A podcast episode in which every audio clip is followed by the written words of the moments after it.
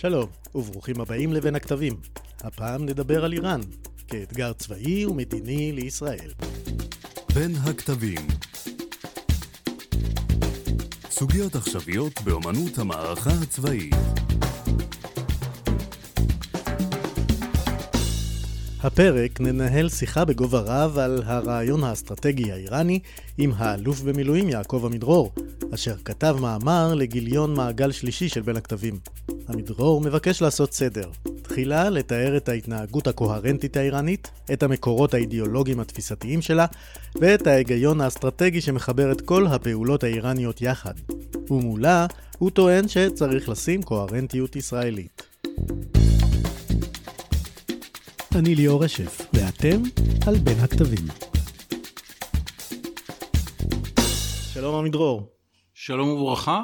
בוא נתחיל עם הרקע, מה תפיסת העולם של הרפובליקה האסלאמית? תראה, הרפובליקה האסלאמית היא דוגמה די יוצאת דופן בהיסטוריה המודרנית של מדינה שמנוהלת לפחות לכאורה על ידי גורמים דתיים על בסיס תפיסה דתית. בתקופה המודרנית מעטות הדוגמאות לכך אם בכלל, ויש לזה השפעה גם על ההתנהגות היומיומית אבל גם על תפיסת העולם הכוללת של האנשים שמובילים את הרפובליקה האסלאמית של אה, איראן. כי בעצם האסטרטגיה המדינתית שלה היא מונחית אה, תפיסה דתית?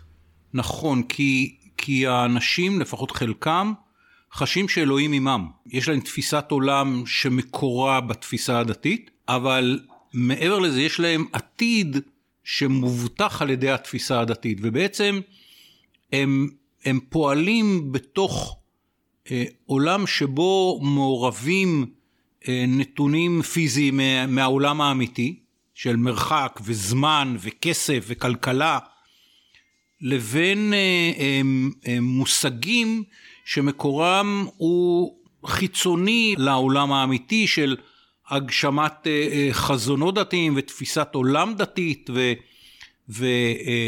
ואיזושהי שאיפה להגיע למשהו שהוא נשגב מה, מהארציות ש, שמגבילה את בני האדם. ובאמצע יש עולם שלם שהוא נובע מהראיית עצמם כפרסים, כמייצגים תרבות גבוהה, כמייצגים מדינה עם שורשים עמוקים מאוד ב... בהיסטוריה, פרסים לא מנותקים מה, מהעולם שלפני האסלאם ומגדולת אה, פרס כמעצמה, ולכן יש פה עולם תרבותי שלם שאם לא לוקחים אותו בחשבון קשה מאוד להבין את האיראנים. בסופו של דבר זה עולם עשיר מאוד, עמוק מאוד, שנותן להם בסיס אה, רחב ושורשים חזקים ויכולות שאני לא חושב שנתקלנו בהם במזרח התיכון מאז שמדינת ישראל קמה. ואיך זה בא לידי ביטוי בתפיסה שלהם את העולם המוסלמי ואת המזרח התיכון?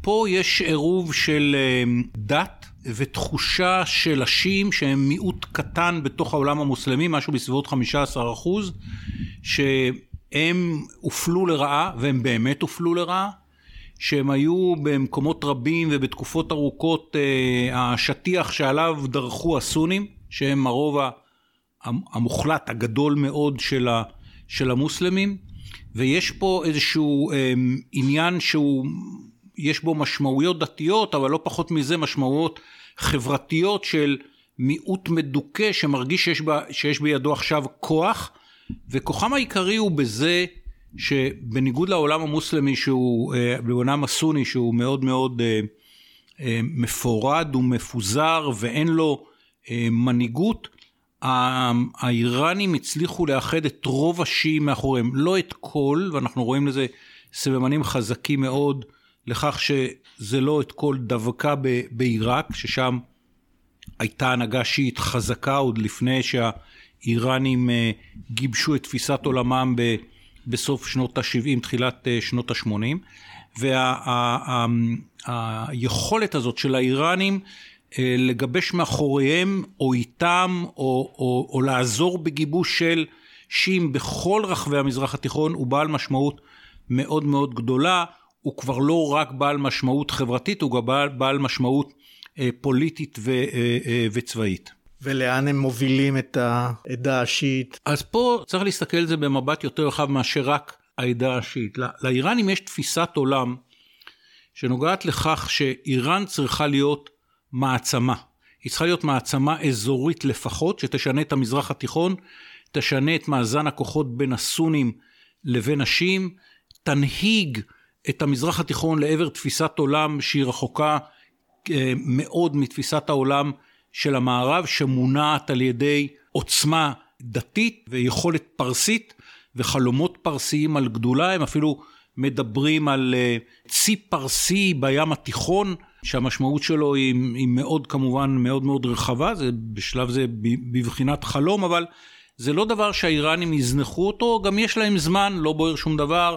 אה, זו אומה תרבותית עתיקה, אה, מה שלוקח יותר זמן, יותר מסובך, לא צריך להתרגש ממנו, זה בסדר, זה מותר, יש בדרך אה, מחסומים, יש מכשולים, צריך לעקוף אותם, צריך להתגבר עליהם. אה, זה, זה, מבחינה זאת, אה, התפיסה הפרסית שיעית היא, היא, היא, היא לוקחת בחשבון שדברים ייקחו הרבה מאוד זמן וצריך את הסבלנות על מנת לבצע, לבצע אותם וצריך בדרך להתמודד עם, ה, עם האויבים. אני חושב שמה שיש לאיראנים בראש בגלל שהם רוצים להיות מעצמה אזורית זה צורך מאוד אמיתי מבחינתם להיות בעלי אה, יכולת גרעינית.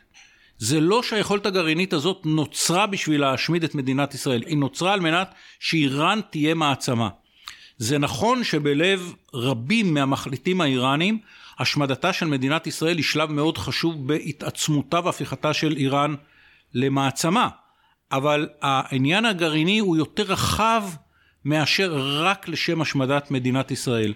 ולכן חלק ניכר מהפעילות שלהם נובעת מהרצון להביא לכך שאיראן תשיג יכולת אה, גרעינית, כי ברור להם שתחת מטריה גרעינית יהיה להם הרבה יותר קל להפוך למעצמה אזורית, מדינות יפחדו להתמודד עם איראן גרעינית, מדינות יפחדו אה, להתנגד לאיראן גרעינית, אה, מעצמות חיצוניות למזרח התיכון תיזהרנה שבעתיים מלהתערב אה, במרחב אל מול איראן גרעינית, ולכן תפיסת הגרעין האיראנית היא יותר רחבה מאשר רק השמדת ישראל, אם כי מנקודת המבט של מדינת ישראל זה המוטיב הכי חשוב, אבל צריך להבין שלא מדובר מנקודת המבט האיראנית רק בחיסולה של ישראל, אלא בהפיכתה של איראן למעצמה, שחיסולה של מדינת ישראל הוא אחד המרכיבים בתוך התהליך הזה.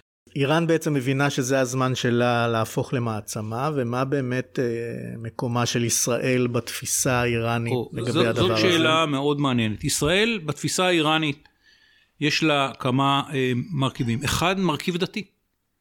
העובדה שיהודים יושבים בלב המזרח התיכון באזור שהיה אה, מוסלמי היא, היא, זה, זה דבר שהוא אה, לא יכול להתקבל על ידי אה, מאמינים שיעים שדרך אגב מתייחסים ל, ל, ליהודים כאל טמאים ולכן ההתנגדות למדינת ישראל יש לה מרכיב דתי מאוד מאוד חזק, אבל זה לא רק המרכיב, רק המרכיב הדתי. ישראל מסמבלת בעצם קיומה בלב המזרח התיכון את ההצלחה של המערב. היא המדינה הדמוקרטית בעלת החברה הפתוחה היחידה, שכל צורת ההתנהגות הפנימית שלה, הפוליטית, התרבותית, נוגדת את מה שאיראן רואה בתור ההתנהגות הנכונה, בתור העולם האידיאלי שיהיה פה כאשר אה, איראן השיעית תשלוט במזרח התיכון. יותר מזה, בהיותה כאן היא מייצגת את היד הארוכה של המערב, שכל תפיסת עולמו נוגדת את תפיסת העולם השיעית של, של איך צריך להיראות העולם באמת, מעין מוצב חוץ של תפיסת העולם המערבית בלב העולם המוסלמי בלב המזרח התיכון. בשביל אה, האיראנים ישראל היא במידה מסוימת אפילו תירוץ, חלק מהיכולת שלהם לקנות לגיטימציה בעולם הערבי שמאוד, אה, איך נאמר, חושש מהעליונות הפרסית ומכיר בעליונות התרבותית של הפרסים בהיסטוריה המוסלמית, אבל מאוד חושש ממנה. ההתנגדות למדינת ישראל מקנה לאיראן לגיטימציה מול מדינות ערביות שבחשבון אה, כולל, אם הן מסתכלות בעומק לתוך עצמן, יכולות לומר מעצמן, או צריכות להגיד לעצמן, נכשלנו במאבק נגד מדינת ישראל, ניסינו, ומדינת ישראל הפכה ב-73 שנות קיומה למדינה הרבה יותר חזקה אה, מאשר אנחנו, המדינות הערביות, ולכן מבחינה מסוימת ההתנגדות לישראל, מעבר להיותה אותנטית על בסיס אה, דתי ועל בסיס ראייתה של מדינת ישראל את הזרוע הארוכה של המערב שהאיראנים מתנגדים לה, עצם ההתנגדות למדינת ישראל בצורה קולנית ותמיכה בארגונים שאפילו שהם לא שיעים כמו, כמו אה, חמאס, אה, אה, נותן לאיראן לגיטימציה בתוך העולם הערבי ובחשבון הכולל של האיראנים, בניסיון שלהם להפוך למעצמה אזורית, גם זה אה, אה, דבר חשוב מאוד. האיראנים גם מבינים שבתוך המזרח התיכון המדינה הכי חזקה שיכולה לפגוע צבאית במאמצים האיראנים להשיג גרעין, המדינה היחידה שיכולה לעשות זאת מדינת ישראל, כך שיש פה גם מוטיב פרקטי מאוד שנוגע לשאלה מי יכול לעצור אותנו ובו אנחנו נדאג לכך שהוא לא יוכל לעצור אותנו, ולכן ההתנהגות האיראנית היא בעלת ממדים אה, רבים מול מדינת ישראל, כאשר באופן תיאורטי אם האיראנים יוכלו הם ישמידו את מדינת ישראל, הם מבינים שזה לא פשוט, אבל הם מבינים ששליטה ביכולת גרעינית היא מרכיב מאוד מאוד חשוב בבניית היכולת שלהם להתמודד עם מדינת ישראל. כהערת אגב אני רוצה להגיד שכאשר עלה מיד אחרי המהפכה היה עוד איזה מוטיב שגרם לאיראנים רבים אה, אה, מבין המהפכנים לשנוא את מדינת ישראל וזה שיתוף הפעולה בינינו לבין השח הפרסי שנוא נפשם שהפעיל מנגנוני ביטחון מאוד אה, חזקים ואכזריים ואנחנו נתפסנו כמשתפי פעולה איתו, כולל עם הסב"כ, עם הארגון הביטחון הפנימי שלו, ולכן בדור הראשון של המהפכה אין ספק שגם זה היה מרכיב חשוב בשנאת אה, מדינת ישראל. אני לא יודע עד כמה הוא עדיין קיים היום, אבל ארבעת הממדים האחרים ש, שניתחתי בוודאי קיימים בהסתכלות האיראנית על מדינת ישראל. כתבת יפה במאמר שישראל חזקה מפרה את המצב הראוי בו השיעה היא דת לגיטימית יחידה במרחב של המזרח התיכון. איך איראן תופסת כרגע את המזרח התיכון? תראה, בעיני האיראנים ההתעסקות העיקרית שלהם היום היא במזרח התיכון. זה נכון שדווקא מפקד משמרות המהפכה הנוכחי עשה את הקריירה שלו בצד המזרחי יותר, בכיוון של אפגניסטן ומעבר לזה, אבל אין ספק שהעיסוק המרכזי של, של האיראנים היום הוא בסביבת המזרח התיכון. אזרבייג'אן מאוד מטרידה אותם כמדינה שכנה ושלא מקבלת את ההגמוניות האיראנית. רבים מתושבי איראן עצמם הם, הם אזרים, כך זה בעיה עוד יותר מורכבת. אבל אני חושב שההתעסקות העיקרית של האיראנים היום היא אל מול המזרח התיכון. אם הייתי צריך להעריך לטווחים ארוכים מאוד אני חושב שאם הם יצליחו במזרח התיכון הם לא יעצרו במזרח התיכון. אבל ההתעסקות העיקרית שלהם היום, חוץ מאשר פיזור יכולות הטרור שלהם ברחבי העולם, אה, הוא במזרח התיכון אה, ואל מול מדינת, מדינות המזרח התיכון. ובתוך המזרח התיכון הזה בולטת ישראל בעוצמתה, ביציבותה, בזרותה. היא המדינה היחידה שהיא לא מוסלמית ולא ערבית, היא המדינה היחידה שהיא דמוקרטיה עם חברה פתוחה, היא המדינה היחידה שיש לה קשרים אמיצים למערב, היא המדינה היחידה שיש לה קשרים תרבותיים ולא רק אה, קשרים טכניים עם המערב, היא יכולה להציע את מרכולתה למדינות אחרות במזרח התיכון, ומדינות אחרות במזרח התיכון לתדהמתם של האיראנים גם מוכנות ללכת יד ביד עם מדינת ישראל, זה כבר לא רק ירדן ומצרים שאיתם ישראל חתומה על הסכם הרבה מאוד שנים, אלא עכשיו זה גם מדינות במפרץ ומרוקו ואולי סודאן ואולי איזה מדינות יותר רחוקות. מבחינת האיראנים זו התפתחות מאוד מאוד לא נוחה, היא שלילית מנקודת המבט של אה, בניית העוצמה שלהם, והם היו רוצים למנוע את זה, אבל הם מבינים שזה מזרח תיכון חדש, שבו אה, מדינת ישראל מקיימת יחסים עם מדינות ערביות, עם מדינות מוסלמיות, אף על פי שהיא לא הצליחה ליצור, אה, לפתור את הבעיה הפלסטינית, שעדיין מעיקה, והאיראנים יודעים להשתמש בה על מנת לחזק את הלגיטימציה שלהם במדינות ערב, כי קשה להם להצביע על הישגים גדולים עבור המזרח התיכון, עדיין הבעיה הפלסטינית בוערת במזרח התיכון והאיראנים יודעים ליהנות מחומה של האש הזאת. אבל כשהאיראנים מסתכלים סביב ואומרים, רגע, מי, מי יכול לעצור אותנו באמת? והתשובה היא כנראה, לצערנו הרב, לצערה של מדינת ישראל, רק מדינת ישראל. אני לא רואה אף מדינה אחרת במזרח התיכון. אני מתקשה לראות מדינות אחרות בעולם, ואני חושב שאפילו ארצות הברית לא נתפסת היום כמי שתעצור את איראן בכוח, ולכן ההסתכלות האיראנית על מדינת ישראל היא מעבר לכל הנקודות ש, שאמרתי, היא היום בעצם המכשול ה, ה, היחיד שמוכן להפעיל כוח צבאי נגד האיראנים על מנת לעצור את האיראנים, ואני חושב שבעיני האיראנים כמובן זה ממקד את הבעיה והם הביאו אותם לסדרת פעולות מאוד מאוד גדולה, שכל מטרתה לייצר איום יותר גדול על מדינת ישראל, איום יותר אמין על מדינת ישראל, כדי שמדינת ישראל תהסס בבואה להחליט להפעיל כוח נגד הגרעין האיראני.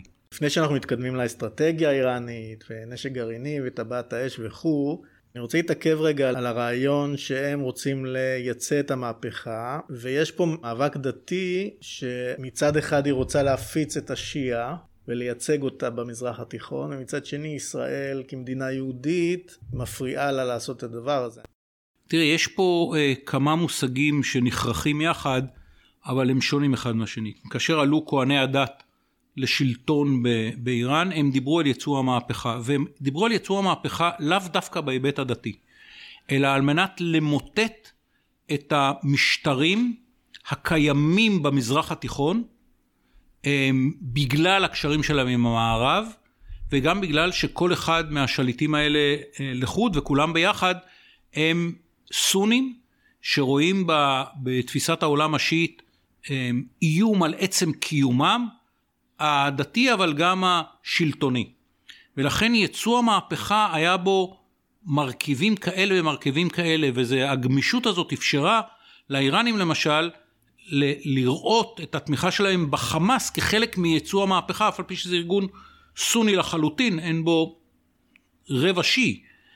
אבל מאחר והוא ארגון שפועל נגד הסטטוס קוו, במקרה הזה נגד מדינת ישראל, אמ, ותורם ללגיטימציה שלהם, במקרה הזה בהקשר הפלסטיני, לא היה להם שום היסוס מלעזור לחיזבאללה, אני עוד זוכר לפני הרבה מאוד שנים, כשעוד הייתי רח"ט מחקר, היינו אנשי חמאס שנוסעים להתאמן באיראן לחודשים ארוכים, אבל זה סונים לחלוטין, הייתה להם פרקטיקה סונית לפני שהם יצאו מעזה, ויהיה להם פרקטיקה סונית אחרי שהם יחזרו לעזה, וזה לא הפריע לאיראנים, על אף הפערים הדתיים לכאורה, לסייע להם בבנייתו של, בבנייתו של החמאס, משום שהם ראו בזה חלק מייצוא המהפכה, לא בהיבט הדתי, אלא בהיבט של הלחימה נגד מדינת ישראל.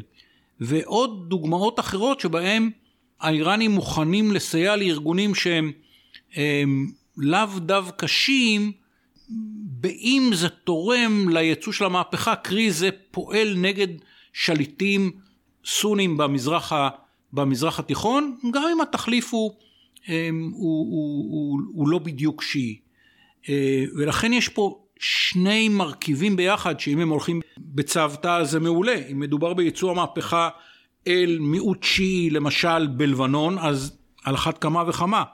אבל גם על ייצוא המהפכה לארגון כמו חמאס שהוא סוני, הוא בסדר גמור ובלבד שהוא תורם לאותה מהפכה שהאיראנים רוצים לראות במזרח התיכון, שיש לה אופי דתי, אבל יש גם אופי של שינוי כלל המשטרים במזרח התיכון. יפה. אז אחרי שיצרנו את הרקע, בואו נלך לרבדים השונים של האסטרטגיה האיראנית במזרח התיכון.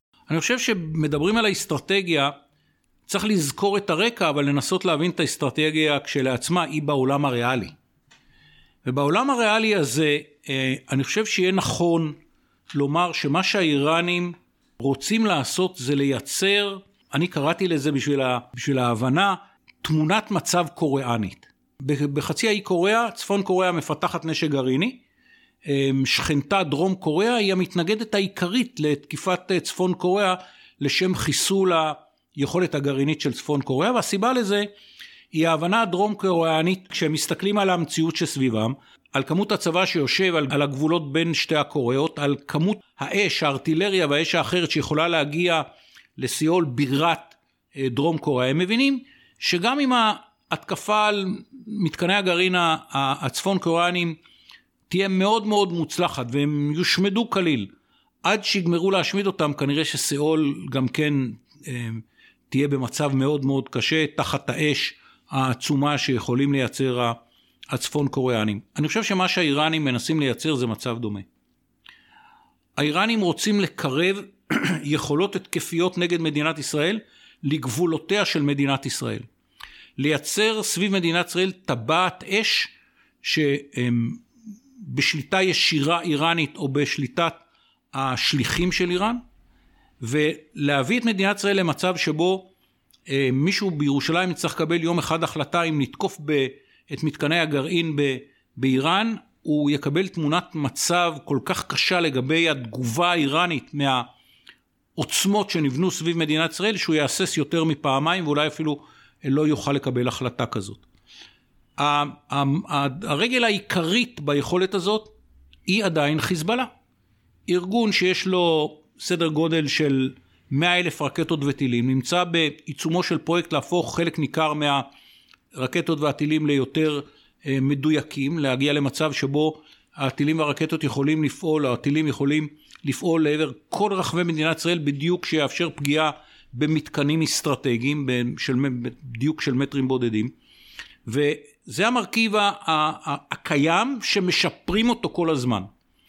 האיראנים אה, מנסים לבנות במקביל לשיפורו של חיזבאללה אה, כוח צבאי משמעותי בסוריה שיהיה תחת שליטה של איראן. הוא מורכב משני מרכיבים. אחד זה יכולות טילים, מטוסים ללא טייס וכיוצא בזה, בשליטה איראנית ישירה, והמרכיב השני הוא מיליציות תחת פיקוד איראני, בחלקן הם היו רוצים שישבו ברמת הגולן ממש, בחלקן יותר בעומק ויוכלו להתנייד או לכיוון לבנון או לכיוון אה, גבול סוריה-ישראל, והצירוף של שני המרכיבים האלה ביחד אמור לייצר בסוריה את הרגל השנייה, צירוף היכולות שנבנו בלבנון וצירוף היכולות שנבנות בסוריה יעמיד את מדינת ישראל מול בעיה מאוד קשה להתמודד עם שני המרכיבים האלה בשתי הזירות.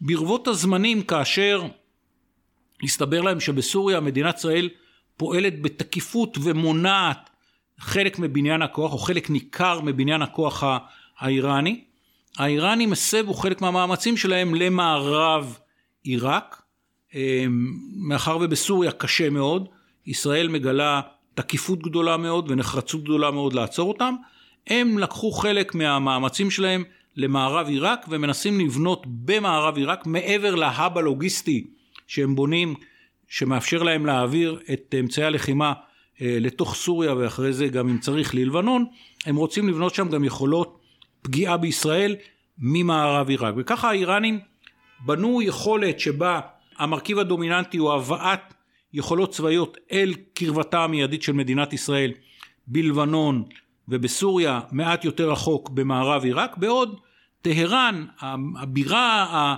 האיראנית נותרה רחוקה מאוד ולהגיע לשם ברור לכולם שזה סיפור ארוך טווח, מחייב לוגיסטיקה עצומה, מטוסים צריכים לתדלק פעם בהלוך ופעם בחזור, זה מאוד מסובך, כך שאיראן ובעיקר בירתה יושבת מעבר אל הררי חושך מוגנת יחסית מעצם המרחק והיכולות האיראניות קורבו לגבולות מדינת ישראל ויכולות לפעול נגד מדינת ישראל בצורה נוחה יחסית כאשר שתי הרגליים העיקריות זה הקיימת בלבנון והנבנית בסוריה תוספת כוח משמעותית וחשובה במערב עיראק ואנחנו יודעים שיכולות מסוימות שהוקנו לחות'ים בתימן על ידי האיראנים גם הן יכולות להיות מופעלות לפחות נגד חלקה הדרומי של אה, מדינת ישראל מעבר לשימוש שנעשה בזה באופן קבוע באזור, באזור המפרץ.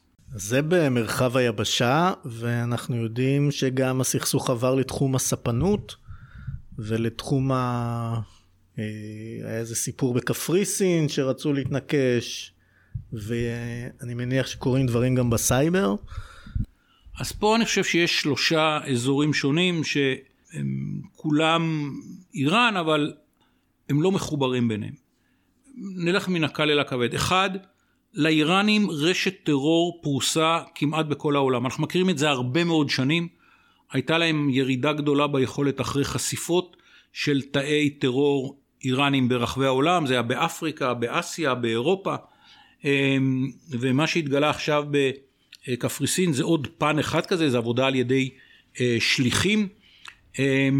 צריך לקחת בחשבון שהאיראנים לא הפסיקו לרגע לפרוס רשת טרור איראנית מסוגים שונים, עם פיקודים שונים, ברחבי העולם. זה, זה היה קיים, זה קיים היום, ואנחנו נראה את זה גם בעתיד, ופה צריך לעשות עבודת סיכול קבועה, זה לא מרכיב אסטרטגי אה, מנקודת המבט של מדינת ישראל, זה מפריע, זה הורג, צריך לטפל בזה, אה, לא לתת לזה להתחזק, אז זה יהפוך להיות איום אסטרטגי. אה, אבל זה קיים ומדינת ישראל מתמודדת איתו אה, בצורה מוצלחת, יש לומר, במשך שנים אה, רבות. המרכיב השני הוא כל מה שנוגע לנושא הסייבר. זה עולם חדש, זה עולם שבו שני הצדדים מחזיקים ביכולות לא רעות. על פי פרסומים זרים, ישראל פגעה ביכולות ייצור האורניום המועשר של איראן דרך הסייבר. יש שמועות על עוד איזה פעולות סייבר של מדינת ישראל נגד איראן, זה מסוג הדברים שמדינות לא מדברות עליהם. ואני מתאר לעצמי שהם מתחת לרדאר במקומות שבהם איש אינו צופה, מתנהל מאבק שיש בו בכל צד שני ראשים.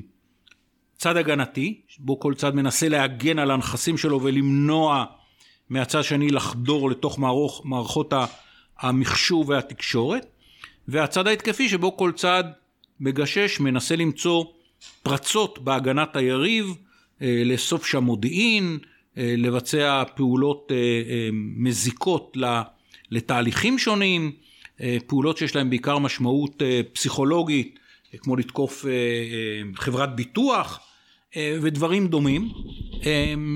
ואני מתאר לעצמי שהמאבק הזה מתנהל, ופה אה, זה עניין שמדינת ישראל צריכה לעסוק בו 24 שעות, 7 ימים בשבוע, אה, להשקיע בו יותר מאמצים, יותר מאמצים פירושו יותר כסף.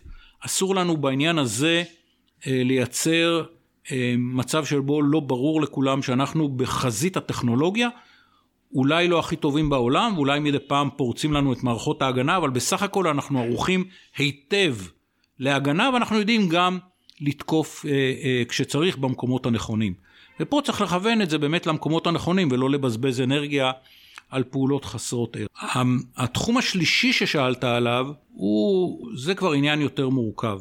על פי פרסומים זרים, מדינת ישראל אה, ניסתה לפגוע בספינות איראניות שפעלו נגד האינטרסים של מדינת ישראל, בין אם מדובר בחיזוקם של, אה, בהעברות נשק, בין אם מדובר בהעברת, בהעברת ציוד לחיזבאללה או לפני כן לסודאן ולחמאס, כל מה שנראה היה למדינת ישראל כמשרת את החלשת בניית טבעת האש סביב מדינת ישראל.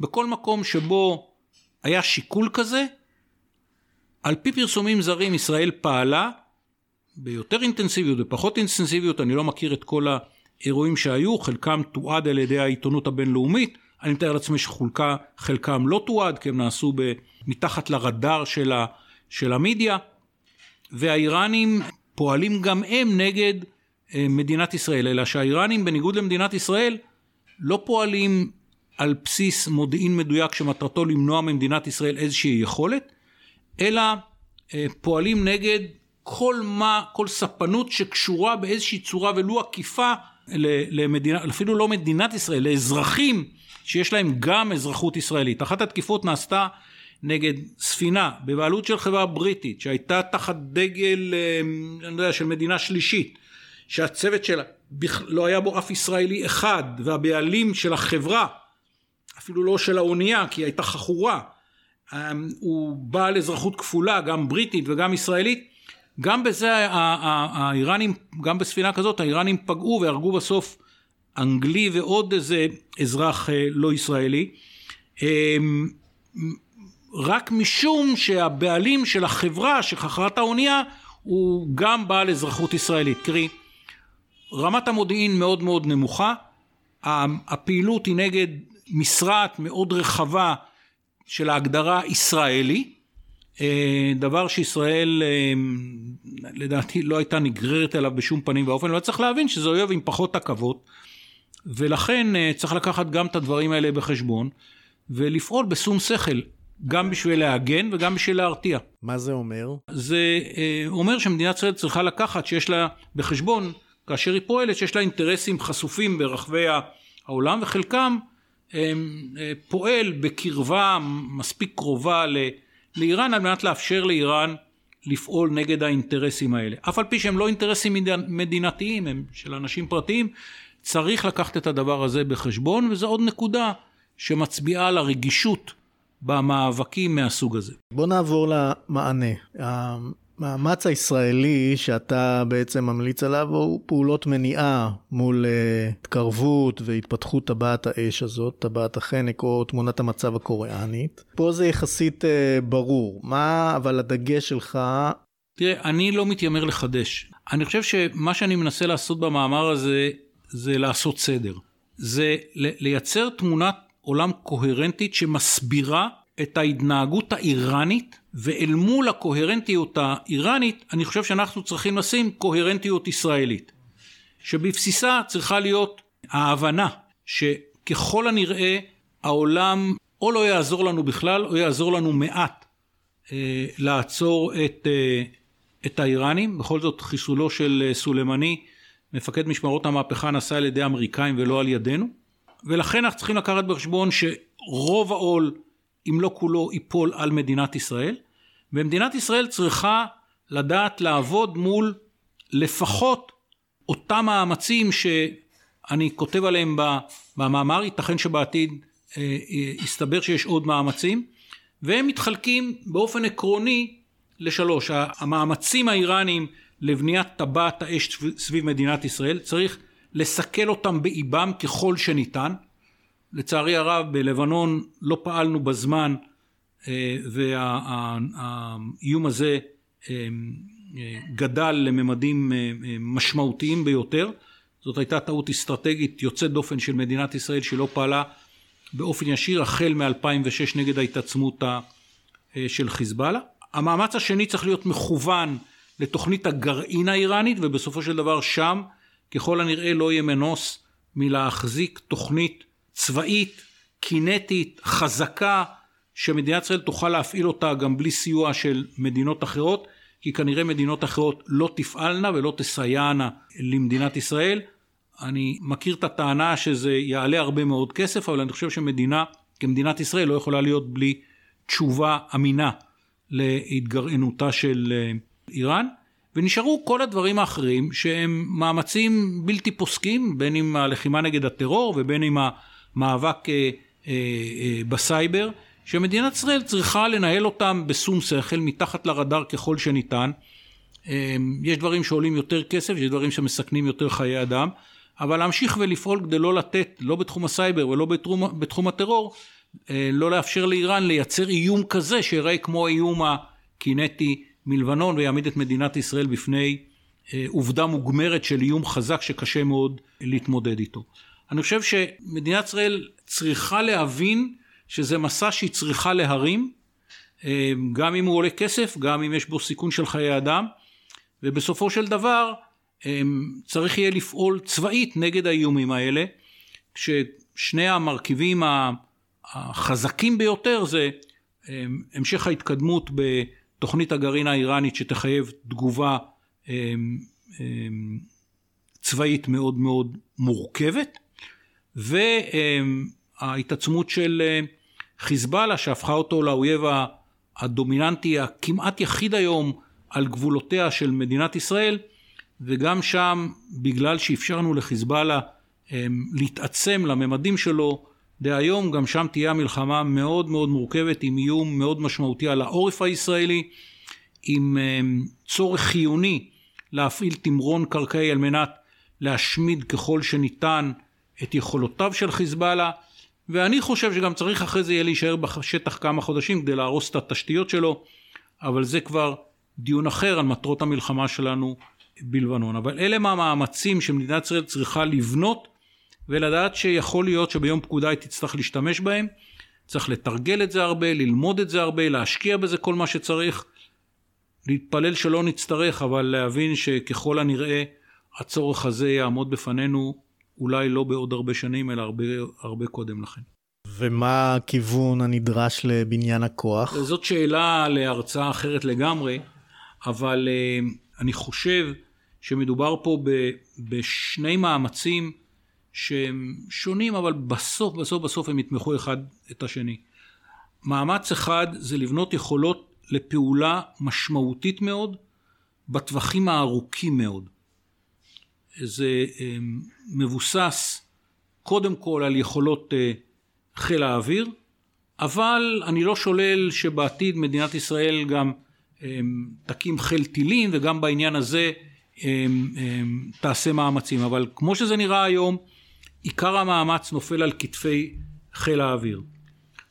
מול חיזבאללה, שזה האויב הקרוב על הגבול, אין ספק שיצטרכו לשלב פה את יכולות הפגיעה המדויקת שרחבות מאוד בתוך אה, צה"ל, להשתמש באש כמרכיב מאוד מאוד אה, חשוב, אבל הגורם הדומיננטי שיביא את הניצחון וישמיד את היכולות של אה, חיזבאללה זה כוח יבשתי חזק, אגרסיבי, שידע להגיע לאן שצריך, להשמיד כל מה שהוא יפגוש בדרך ולאחר מכן יוכל לאורך תקופה להרוס את מה שקיים אה, אה, בשטח.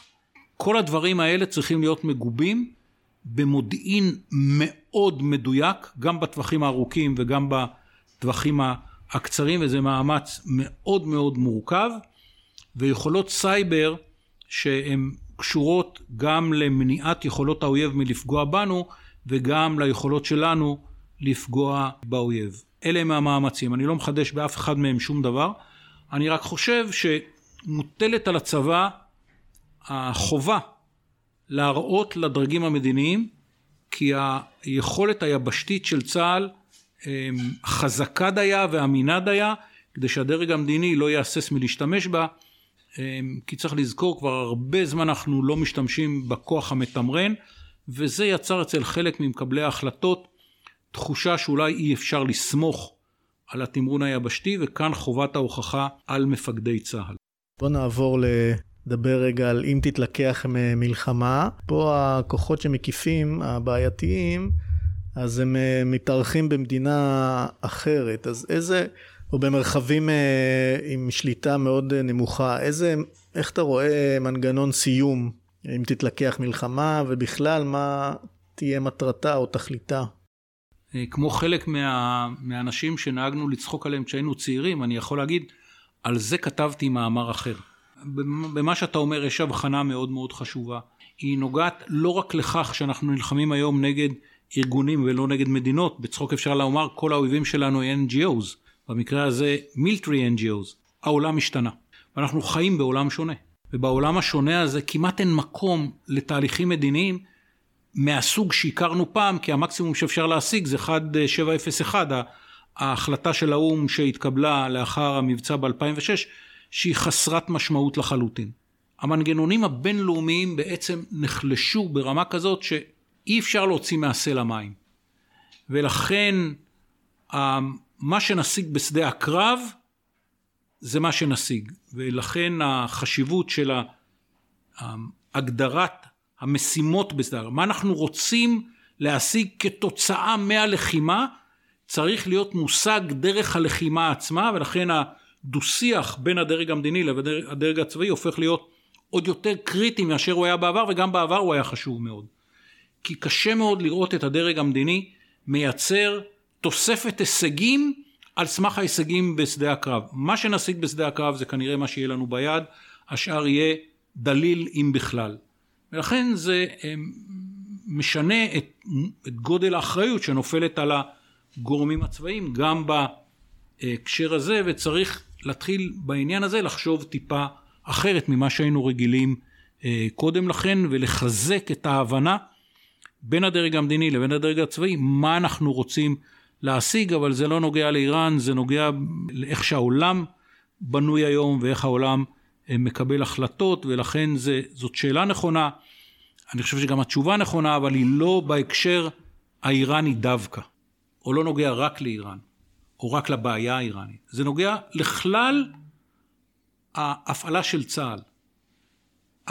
המרכיב הדומיננטי, המרכיב הכי חשוב הוא ההבנה של הדרג המדיני, מה הוא רוצה להשיג לאחר המלחמה, מהו העולם שבו הוא רוצה לחיות לאחר המלחמה, במה הוא שונה מהעולם שהוא חי בו כשהוא נכנס למלחמה, והיכולת של הצבא במה שהוא מתכנן לעשות ובמה שהוא יעשה, להשיג את העולם הזה. אם אין חיבור בין שני הצדדים האלה, אז אנחנו עוד פעם נעמוד בפני שאלות מה, מה עשינו שם, בשביל מה נלחמנו. ועוד פעם, זה לא קשור לשאלה האיראנית, זה, לא, זה קשור ל, לאופן שבו העולם מתפקד ואיך צה"ל ככוח צבאי צריך לתפקד בתוך העולם הזה. אז בואו נחזור לסכסוך האיראני-ישראלי. אין סכסוך איראני-ישראלי, זו הגדרה לא נכונה. לישראל אין שום דרישה מאיראן כמדינה. ביום שבו האיראנים יגידו, לנו לא אכפת שמדינת ישראל תחיה ותשגשג, למדינת ישראל אין שום טענה נגד האיראנים. אין סכסוך, יש רצון איראני להשמיד את מדינת ישראל או להחליש אותה לרמה כזאת שהיא לא תפריע לאיראן להיות המעצמה העולמית. אז אני מתקן, בואו נחזור למאבק איראני-ישראלי, ואנחנו כבר לקראת סיום. אחד המאפיינים של הנוספים של המאבק הזה היא מעורבות ישירה של מדינות רבות נוספות. אמ, מצד אחד אמרת שישראל הבלם היחידי לשאיפות הגרעיניות של איראן, אני מניח בגלל שרק ישראל חווה איום אסטרטגי מזה. לא, בגלל שמדינת ישראל, בניגוד למדינות אחרות, יש לה כוח צבאי חזק והיא מוכנה להפעיל אותו, אה, כי היא מבינה שאם היא לא תפעיל אותו, היא תעמוד בפני מצבים בלתי אפשריים. ויש מדינות אחרות, שאו שאין להן כוח צבאי, או שגם אם יש להן כוח צבאי, הן מהססות מאוד מלהפעיל אותו, או בגלל שהן לא מכירות בערכו של הכוח הצבאי, או כי הן חוששות מהתוצאה, או שני הדברים, אה, ולכן זה צובע את ישראל בצבע ייחודי ברחבי המזרח התיכון.